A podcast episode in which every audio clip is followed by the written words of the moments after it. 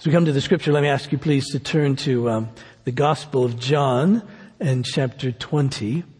Gospel of John and chapter 20, please. I want to read uh, verses um, 1 through 18, familiar passage um, during this resurrection season for us. So, John in chapter 20.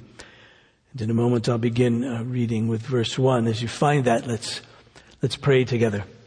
Uh, Father in heaven, as we come to your word, we need your help, uh, as we always do in everything, but particularly now, we need your help uh, that you would enable us to, to really see, that you would give us eyes to see, ears to hear all that is true. Please take from us any resistance that we may have to, to hearing this word and, and uh, overcome any unbelief in us, that we might believe that Jesus is risen and that all that he has promised to do, he has done, and everything uh, necessary for life and godliness is secure in him.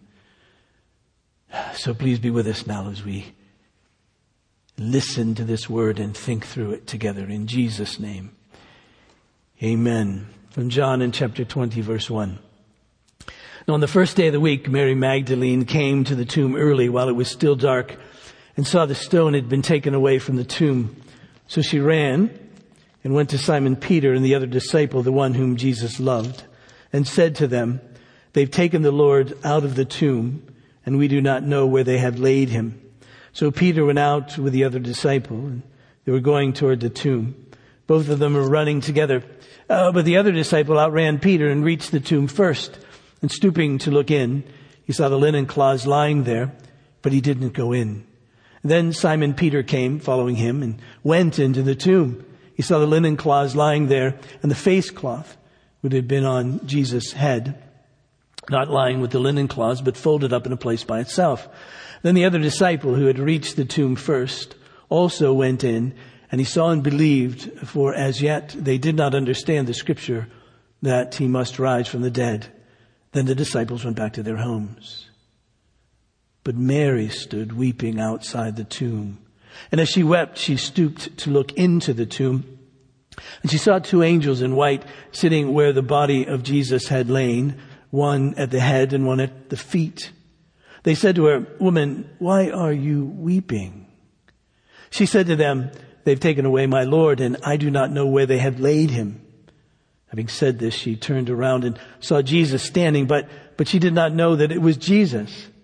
And Jesus said to her, Woman, why are you weeping? Whom are you seeking? Supposing him to be the gardener, she said to him, Sir, if you've carried him away, tell me where you've laid him and I will take him away. Jesus said to her, Mary. She turned and said to him in Aramaic, Rabboni, which means teacher. Jesus said to her, do not cling to me, for I have not yet ascended to the Father, but go to my brothers and say to them, I'm ascending to my Father and your Father, to my God and your God. Mary Magdalene went and announced to the disciples, I've seen the Lord, and that he had said these things to her. Uh, in the history of the church, this particular time of year is known as Easter Tide. Uh, as we have Christmas Tide after Christmas, we have Easter Tide after Easter. And this is a time when the church historically looks at the resurrection appearances of, of Jesus. We've been uh, thinking through for the last uh, couple of months or so various encounters that people had with Jesus. So it seems right at this time to think through and to see encounters that people had with the risen Jesus. And so this morning, uh, we see this encounter that Mary, Mary Magdalene as we know her, uh, had with the risen Lord Jesus. I've shared from time to time about my first conscious experience with this particular passage. That is to say, the first one I, re- I remember uh, hearing this passage uh, uh, laid out. And it, it, was when I was a kid, and, and it was in our children's church. And, and there was this woman named Mrs. Franz. Now, Mrs. Franz um, had taught my father in elementary school, and then my oldest sister and my next sister and my next sister and then me. So she knew us all. Uh, she just lived a couple of blocks from where I lived as a kid and I only lived a half a block from where my paternal grandparents lived where my father had grown up. So it was that kind of a, a community. And she was uh, doing children's church and she had a flannel graph. Now, if you remember flannel graphs, I always tease that that's how we got our felt needs met. But, but there was a, flannel graph and, and, and she was showing this time. It was Easter time and, and she was uh, laying this out for us. And so she had the tomb there and, and, and Peter and John and, and they were looking in and, and, and, and, and then, then all of a sudden she takes away Peter and John and there's just Mary. And, and you can tell that Mary's bent over, she's weeping, and, and, and, and Mrs. Franz explains all this to us, and, and then there is Jesus, and, and you wonder what's going to happen then, and she doesn't recognize him, Mrs. Franz tells us, and then all of a sudden, you know this is Jesus because just the way she's laid it out in the picture there, and, and, and, and she says, Mary. I can still hear her say that. And I can remember each year, because every year we got the same story from the same person in the same way. Each year I remember being stunned by that, by that moment. The intimacy of the moment. How personal really it wasn't. And she would always then say at the end of that story, you know, Jesus knows your name. And somehow I could hear him say it. Uh, uh, this encounter that Mary has with Jesus is, is revealing. It, it reveals something ultimately in her. And when we see it come to pass in her, and what we see revealed is faith. Remember when we, we first started this series of encounters with Jesus, um, um, we said that Jesus had, as a baby, been encountered by this old man Simeon, and Simeon had said something to the effect of, uh, many hearts will be revealed by seeing you many hearts will be revealed. And, and we've been, we've been watching as various hearts have been revealed, what's in the hearts of people. And, and for Mary, uh, we see this transformation actually happen in her to go from hopelessness actually to, to real faith. And so John doesn't exactly say, well, what we see in Mary is faith, but when we read it, we go, oh, that's what it is. She believes, she sees him, she believes, and faith uh, materializes, if you will, in, in her. And so what, what I want to look at this morning, if God will help us, is to be able to see how this faith materializes in her, and, and then perhaps we can see how it even happens in us. And at first we see how faith comes to the apostle John.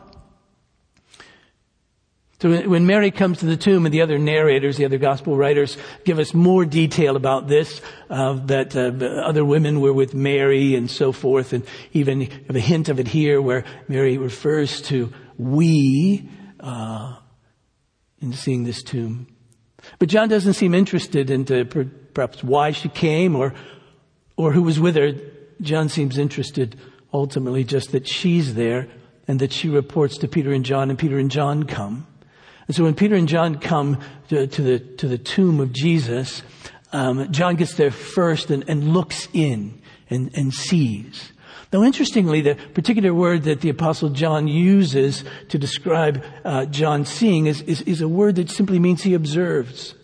If you ask him what he saw, he could tell you what he saw. The tomb had no body in it, but the linen cloths were laid out, uh, laid out and the face cloth was, was, was folded up over uh, this end, and, and there are angels there. That's, he would say that. That's, that's what he meant. He saw.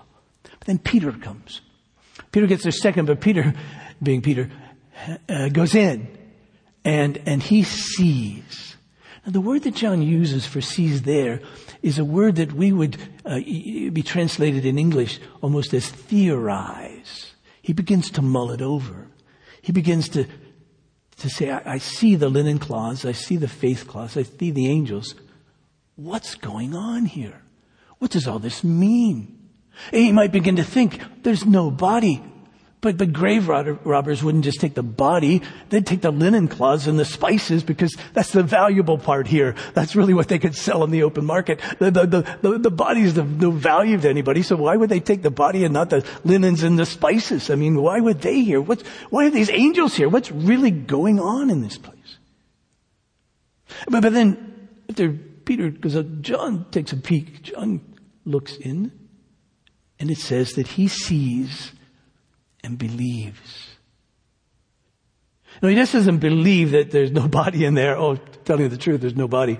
But, but he sees the word there for sees means to really perceive, to really understand. He actually understands what's taken place. And now he believes. No, he doesn't believe as he's going to believe. That is to say, he doesn't believe on the basis of seeing Jesus and Jesus rehearsing for him all of the scriptures where it shows that he must rise from the dead. Uh, Jesus will do that. Because he puts here that they didn't understand that he must rise from the dead from the scripture. They didn't understand that yet. But still he believed.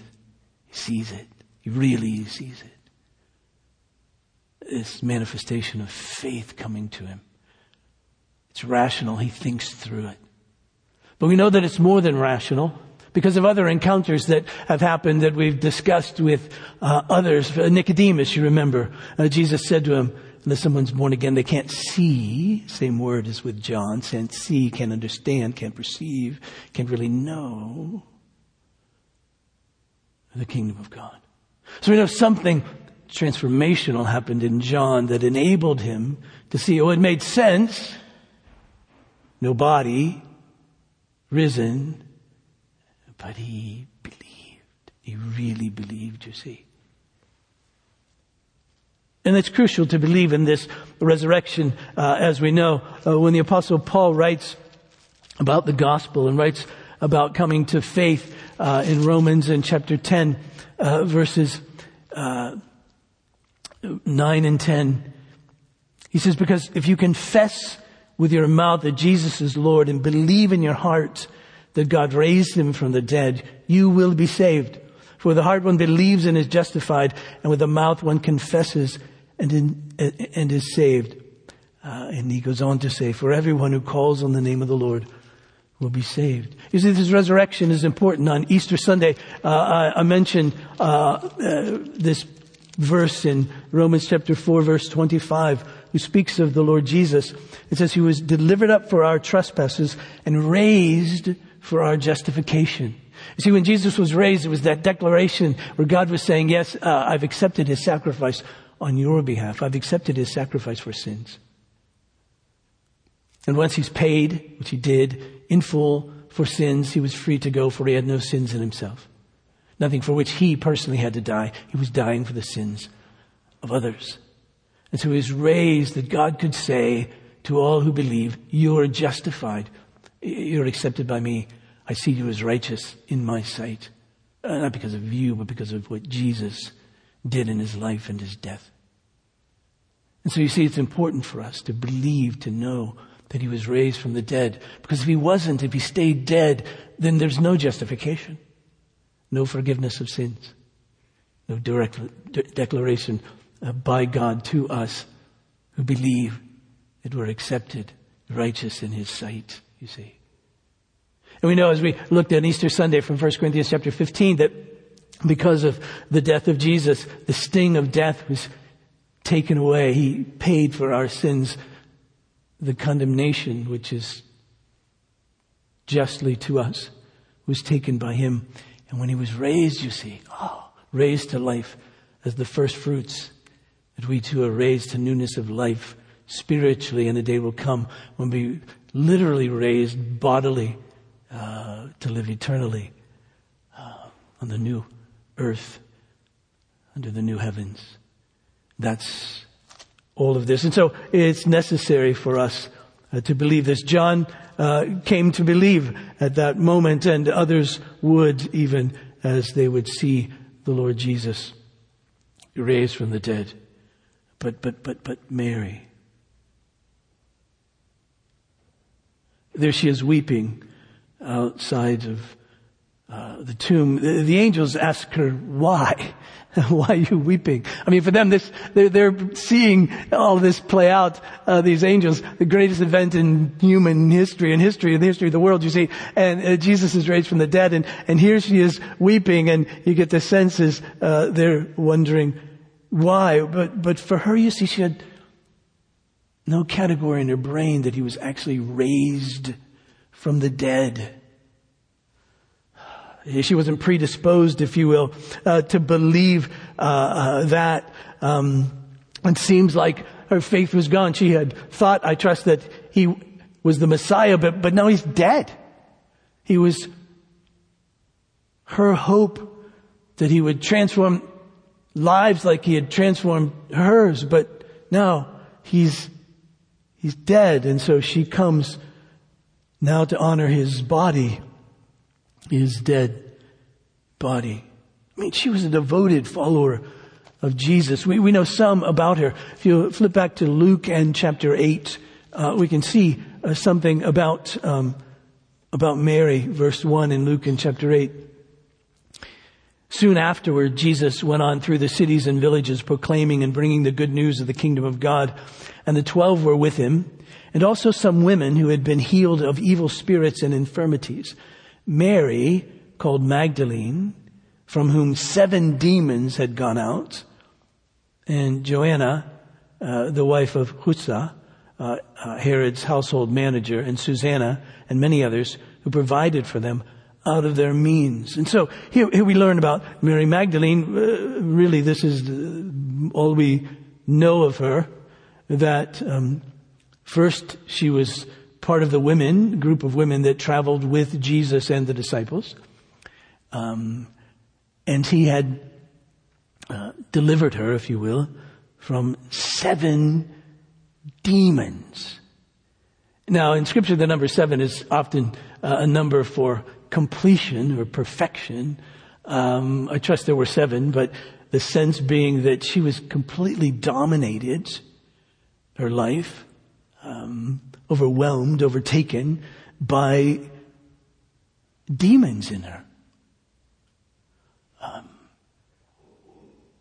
so, some think that she was a prostitute. We don't have any evidence that that was true. They confuse her with the sinful woman in Luke chapter 7, uh, which just precedes what Luke is writing about now. You think if it was, she was the same woman, he would have referenced back and said, you know, the woman that came and anointed Jesus' feet with her, cleaned Jesus' feet with her tears and all that. But he doesn't. He just says she was delivered from seven demons. And so it's unlikely that that's her.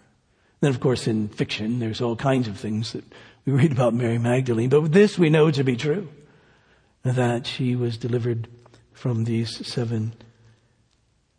We don't know exactly how that worked out in her life, but we see uh, demons in the lives of others, um, we see the mental torture that those who were under the control of demons experienced as Jesus met with them. A distorted appearance, speech, seizures common, it seems, amongst those uncontrollable for people who were under this domination of, of demons, physical maladies of all kinds. But whatever it was, she, no doubt, by her peers in those days was criticized and ostracized and an outcast. And Jesus transformed her life. And she followed him. And with these other women, even uh, was faithful to provide for the disciples out of their means. That is, they, they helped financially support uh, what Jesus and the disciples were doing. And she would travel with them. So no doubt she had seen and or heard how, many of his miracles, uh, feeding the 5,000, this calming the storm. She would know about the, the raising of, uh, of, of, of, the various ones from the dead, uh, giving sight to the blind, enabling the mute to speak, the lame to walk. She would know these things. She would have heard Jesus teaching about himself, who he was, um, claiming to be the Son of Man, the Son of God. She would know all of that. um, part of the circle of those who would understand the teaching of Jesus. She had seen much. He no doubt knew what he had said about going to Jerusalem, his purpose for being there, that, that he was going up and that he would be handed over to these uh, wicked men, that he would be killed, and on the third day he'd rise. But it didn't seem to dawn on her at that moment in time that he did actually rise from the dead when the tomb was, was empty. Again, no thought of that. Now she, as other Jews, might believe in a resurrection of the dead, but that would be a resurrection that would take place at the end of time, but time still was going on. And so how could it be that he was even resurrected? And, and so she wouldn't have thought at all about, about that. Because of what she'd seen. She and the other women were there with Jesus when he was crucified. They were watching, the scripture tells us, from the di- a distance. The, the men uh, mostly had fled, but the women who were devoted to Jesus were watching, were there. She had seen it. She had seen Jesus uh, being beaten, no doubt. She had seen him fall carrying the cross, no doubt. She was there, watching, observing when they nailed him to the cross, when his body was torn and the cross was planted in the ground, having been hoisted in the air. And she had seen all of that. She had heard his cry, take his last breath, taken from the cross. Then followed Joseph to the tomb, seen him laid in the tomb, the stone rolled in front. We're done. Oh, there you go.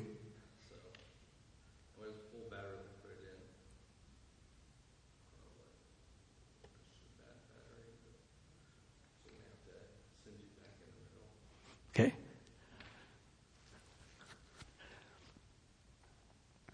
Can we find out where I was?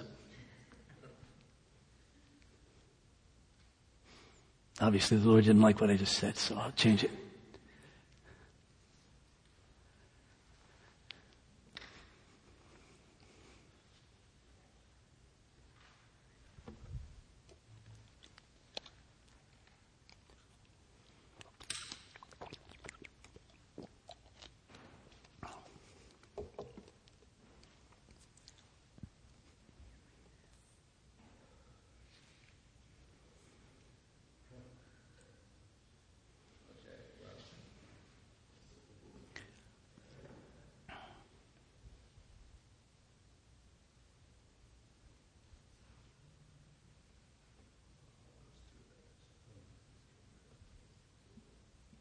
We're good?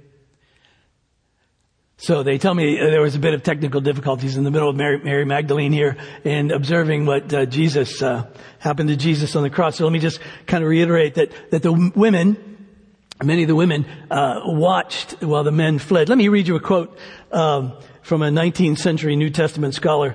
Um, the Lord must have wanted me to to uh, include this quote because I skipped it when the cameras went down. Uh, but, but, so this I trust will be very powerful in the lives of many. Um, and it really is. Because of the way that Jesus treated and related to women, which was completely different than anyone of his day would have done so. And the women and their faithfulness to Jesus. The scholar writes, no woman is mentioned as speaking against our Lord in his life or having a share in his death. On the contrary, he was anointed by a woman for his burial. Women were the last at his grave and the first at his, at his resurrection. To a woman he first appeared when he rose again. Women ministered to his wants. Women bewailed and lamented him. A heathen woman interceded for his life with her husband, Pilate. And above all, of a woman he was born. And Mary was one of them who contributed to his needs who followed him, who loved him, who hoped in him. And these women would watch and did watch uh, from a distance when Jesus was being tried, when he was beaten, uh, when he carried his cross, when the cross was hoisted in the air and planted in the ground. when he cried his last. Uh, they would follow Joseph to the tomb. They would see his body laid in the tomb, the stone rolled in front. She knew he was dead. So on that Sunday morning, coming to honor his body, uh, that's all she could think about. That's all, all she knew. And, and, and I think I think about us and, and what it means to come to faith and what we've learned from these other encounters I mentioned a few minutes ago about Nicodemus' encounter with Jesus and, and this realization that because of sin in our lives, we can't really see, really see, really understand, really believe, can't really see the kingdom of God unless there's been a spiritual process of rebirth, unless something's happened to us spiritually. Um, can't really not simply comprehend, but we can't apprehend, nor be apprehended by, but apprehend the truth that is really taken and grab a hold of it and uh, and believe it. You remember that man that's referred to uh, by us often as the rich young ruler who came to Jesus wanting to know how to inherit eternal life, and and, and Jesus said to him, "You need to really love. You need to really live. You really need to love." You need to love God. You need to love your neighbor as yourself. He says, so, so really what you need to do is sell all that you have, give to the poor and come and follow me. And, and we realize the impossibility of that for this man. He looked at his wealth. He said, that will make me happier than following. That will give me life. Not turning my back on it and following, following Jesus. You remember what Jesus said in the midst of that to his disciples? He said, you know, it's, it's easier for a camel to go through the eye of a needle than it is for a rich man to inherit the kingdom of God, to enter into the kingdom of God. And, and, and, and you think of that image and you go, well, then it must be impossible. Jesus knew what they were thinking. He said, yes, yes, but remember what's impossible for people, for human beings, is possible with God. And then he went on to prove that because he met a rich man named Zacchaeus and Zacchaeus came to faith. And he said, well, how can that happen? How can this rich man go through the eye of a needle, uh, in order to uh, enter the kingdom of, of God? And we realized it was possible for God to do that. So we then realize that seeing, really seeing, believing is a gift. Faith is really a gift. Because you see, sin causes us to be blind to the things of God. Remember what Jesus said, men love darkness rather than light. Remember, he said, if you sin, you're a slave to sin. Or as the apostle Paul writes in 2 Corinthians chapter 4, that the evil one has blinded the minds of unbelievers so that they can't see the glory of God in the face of Jesus. Now that's real blindness because there's nothing brighter than the glory of God in the face of Jesus. I mean, that's as bright as it can be. If you can't see that, you're really blind. So Paul goes on to say, yes, we're dead. There's no life in us, no spiritual life in us because of sin. So the question is, what can really overcome that. You see, see this unbelief is deep seated in us. It's natural to us. Because there's this sense that we really want to be in control of our lives. And we realize that if we trust in Jesus, what we're actually doing is saying, I'm trusting you with my life. I'm no longer trusting me with my life. And, and, and sin causes us to want to hang on to what we can. There's uh, Tim Keller in a, in a, in an interesting discussion about belief and unbelief. Quote someone I've never read, uh, so I'll admit that right off. Usually I try to read everybody I quote, but I haven't been able to locate this book. But he uh, refers to Thomas Nagel, a prom- prominent American philosopher, who wrote a book called The Last Word, and he mentions what he calls the fear of religion, the fear of believing, if you will, in God. And he says that this fear is based on giving up, if you will, control of our lives. And so very honestly, this philosopher writes, I want atheism to be true. And I'm made uneasy by the fact that some of the most intelligent and well-informed people I know are religious believers. It isn't just that I don't believe in God and naturally hope that I'm right in my belief. It's that I hope there is no God. I don't want there to be a God. I don't want the universe to be like that. My guess is that this cosmic authority problem is not a rare condition.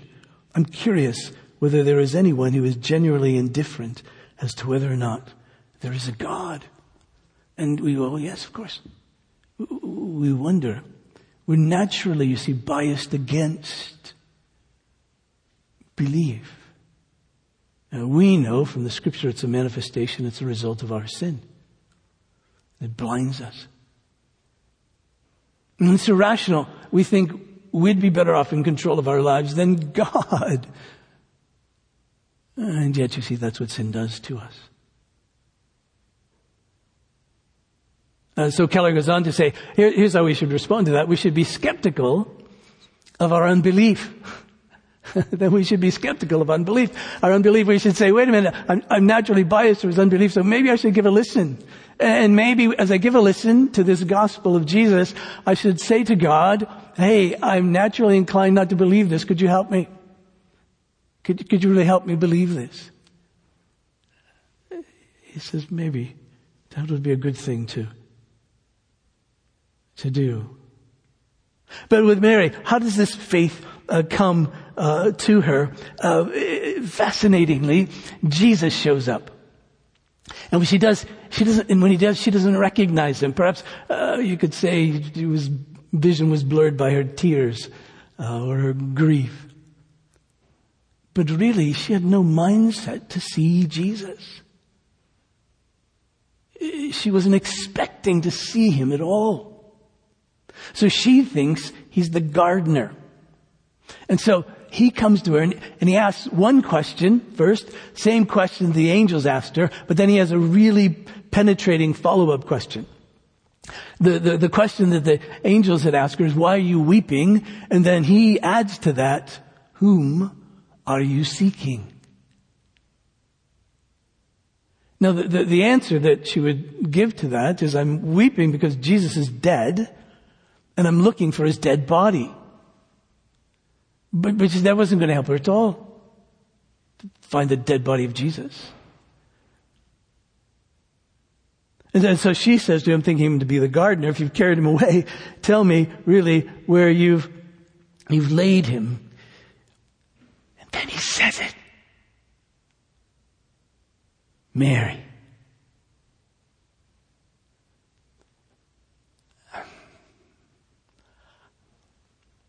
Just overwhelmed. Just that one expression, that one word, it's, it, it's like, at least for me as a kid when I was watching up on the flannel graph, and even as an adult as I read this and I've read it countless times. Everything stops. I mean, it, it's, can you see the countenance of Mary completely change? I read earlier a passage of John chapter 10, and, and, and, Jesus calls himself the good shepherd, and he says, I know my sheep and my sheep know me, and they hear my voice, they know my voice. And she did. She, she heard it. She knew exactly, and uh, it, everything changed at that point in time. She had no category in her brain for resurrection. All of a sudden, she had no category in her brain for no resurrection. Of course he's risen. He's standing right here. And everything at that moment in time changes, uh, for for Mary. And what we need to see here is that it wasn't so much that she found him, but that he found her. If he hadn't said anything, she would never have found him. She would have gone back to the disciples and said, I don't get it, the tomb's empty and the gardener's just picking weeds planting flowers. I don't know what he's doing. But the gardener's there. It's the only person around besides the angels. because she would have never seen him. Because he's unfathomable. I mean, how do you see the risen Christ? How can you anticipate that? We don't have a category in our brain for the victory that he won and for the glorious nature of this one who is man God, who is the Lord. She was looking for Jesus who was dead. And there he was, alive, this Jesus. And, and, he didn't say, he didn't go all Lionel Richie on him and say, hello, it's me you're looking for. You know, he, he didn't do that. He, he said, no, no, no. I know you. You're Mary. And that changed everything. Remember, when we considered the encounter that this woman at the well, the Samaritan woman had with Jesus. And you remember she too was, was, was ostracized. She was an outcast.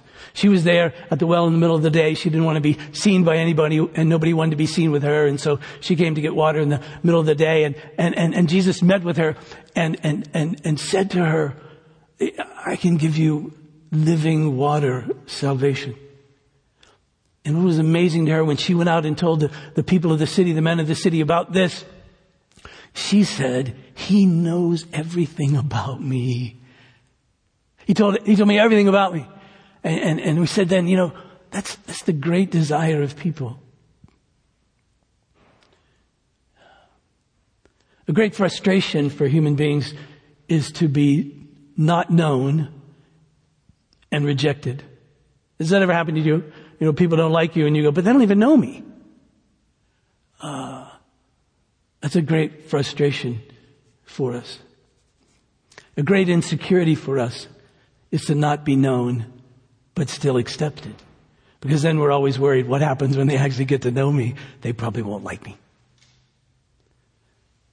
A great fear is that we're known and rejected.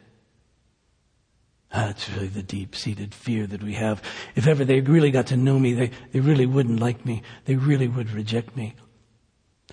But here's Jesus. He knew this woman at the well. He, he knew Mary. And yet still accepted. Oh. See, that's the deepest longing of our hearts to be known and, and accepted. We, we know ourselves. We know our sin. And we know therefore that God should condemn us and our fear is that He knows us and will condemn us. And so often we run from Him or, or, or try to create another God in His, in our image and, and, and say that that God that we've just created accepts us and we do all kinds of things, all kinds of gymnastics spiritually. Uh, and yet here's Jesus and He says, no, no, no, I really know you and I've given myself for you and I've risen and, and now I've found you. I came to seek and to save. I came to seek and to save the lost. And so he finds Mary in the midst of this. And isn't it marvelous that it's Mary? I mean, you think about her life. She would know. She didn't deserve any of this. She was, she was possessed, if you will, demonized. She was possessed by, by demons. And, and, and again, uh, that puts you about as low on the social uh, register as you can be, I suppose. You know what I mean? I mean, of all the things that could, could knock you off the, the social standing, uh, being possessed by demons probably really does it for you. And you can only imagine what her life was like, and she was completely powerless, completely helpless. Uh, uh, uh those inhabited by demons didn't go to God and say, could you, could you free me? He came to them and freed them. And thus she would know it was, it was grace. Her faithfulness to him wasn't so that he would love her. Her faithfulness to him was because he had loved her and had delivered her.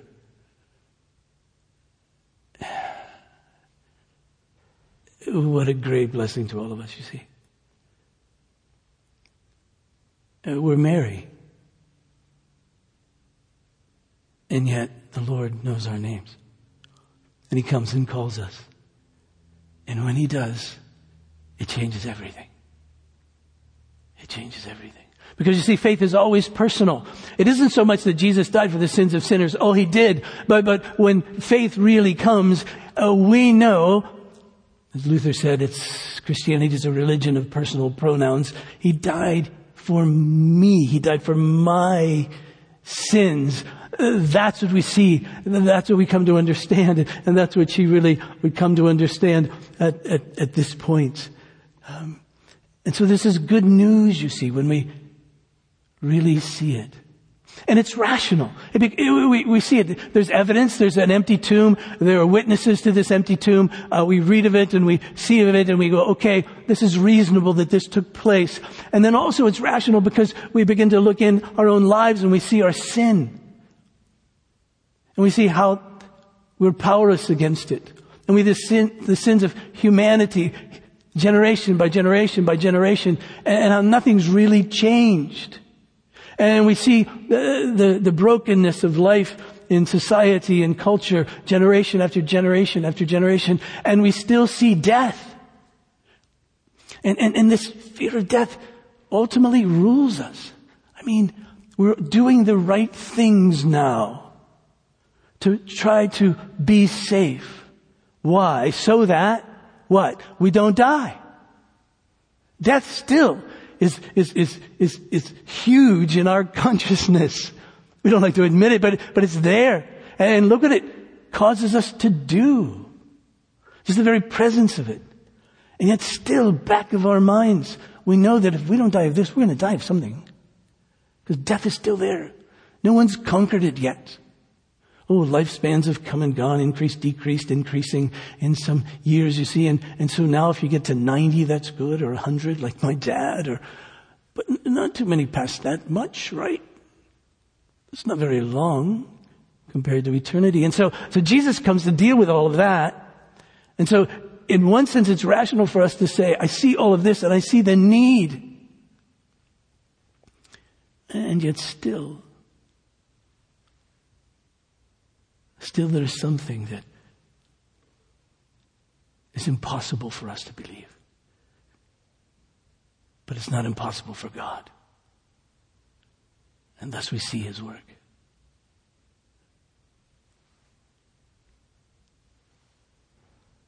This last scene, very quickly this last scene. It's rather curious to us because Mary does exactly what we would expect her to do, I would expect her to do, uh, when realizing this is really Jesus. She grabs a hold of him.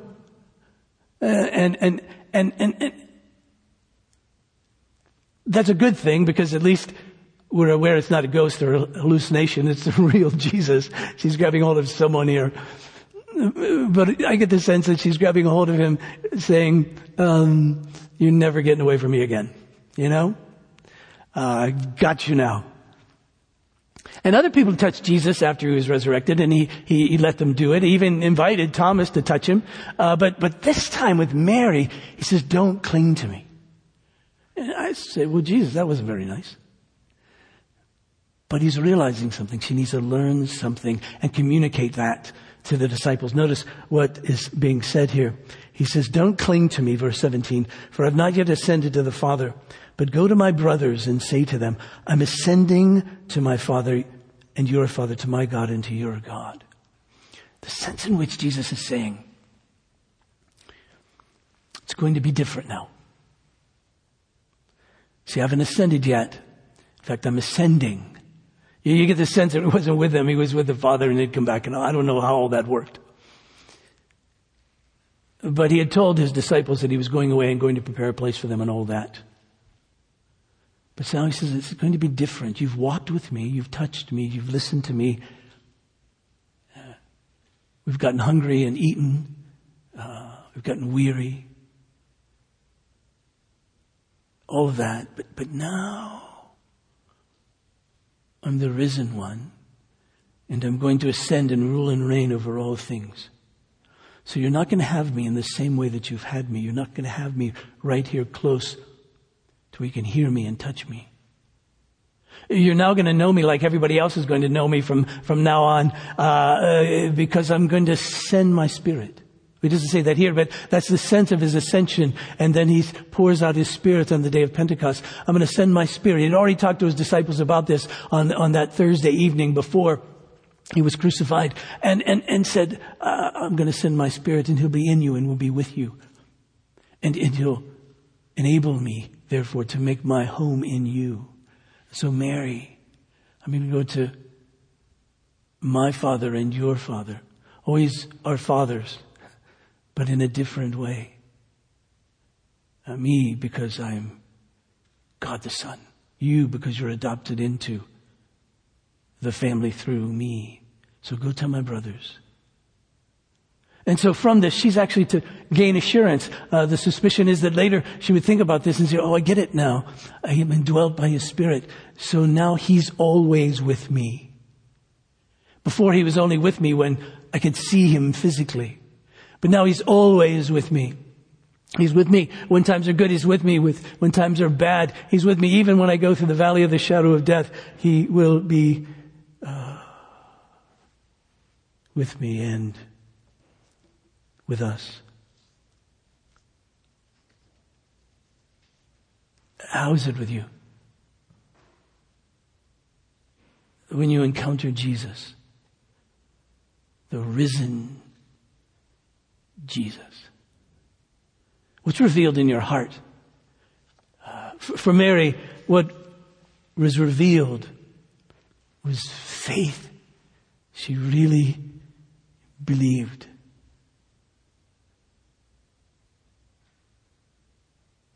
What about for you? Let's pray. Father in heaven, we uh, give you thanks that Christ has risen from the dead, that he has ascended and is ruling and reigning, that he sent his spirit to live in us and be with us so that we would know your presence.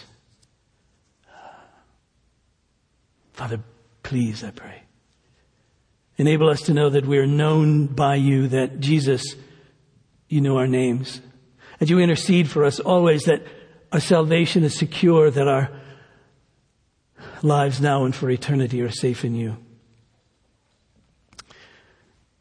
Father, I can't help but think on this day of my, uh, my dear friend Don Flory, a man known many to us, but uh, more importantly known to you, uh, that though he's passed from this life, uh, that we know he's with you and rejoicing in your presence.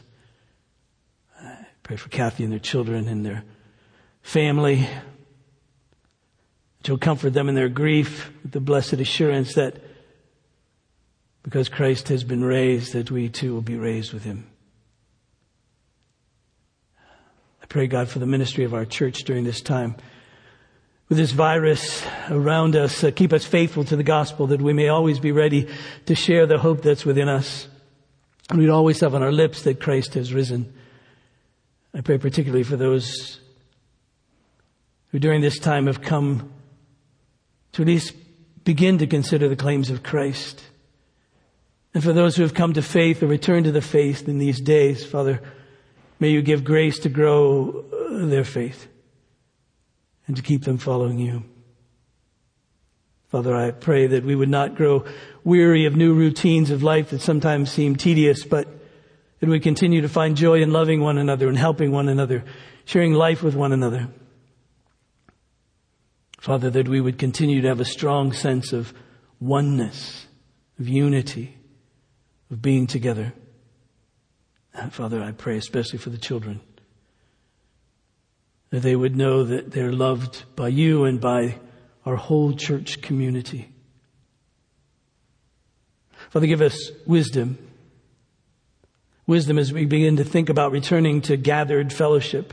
Guide us, we pray, to do that which is wise for our health and the health of our neighbors and for the strengthening of our faith.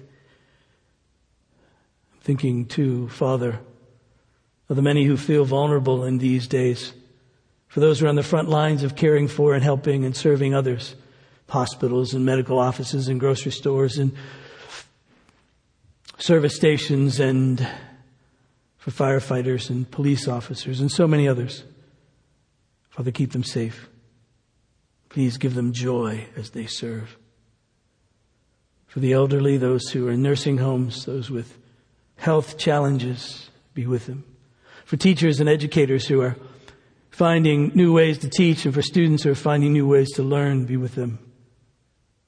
for those whose jobs are in jeopardy, for those who have lost jobs, for those who are looking for jobs. Father, bring help to them, peace to them, faith to them, work to them. Father, for moms and dads who are juggling even more than before and kids who may well feel juggled, help them. Give them rest.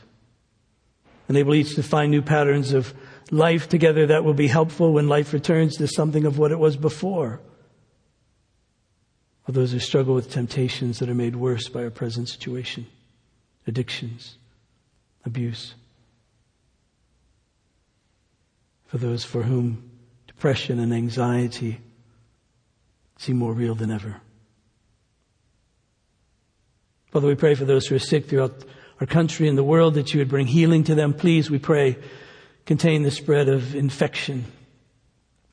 For leaders in government and science and health and education and church, give wisdom. The wisdom that is from above, that is pure, it's peaceable, open to reason, full of mercy and good fruits, impartial and sincere as the scripture says. Lord, we pray that though these days seem dark, that we'd be assured that you're our light, that you see and know everything that's happening. Though we feel vulnerable, we would know that you, God, are our salvation, our stronghold.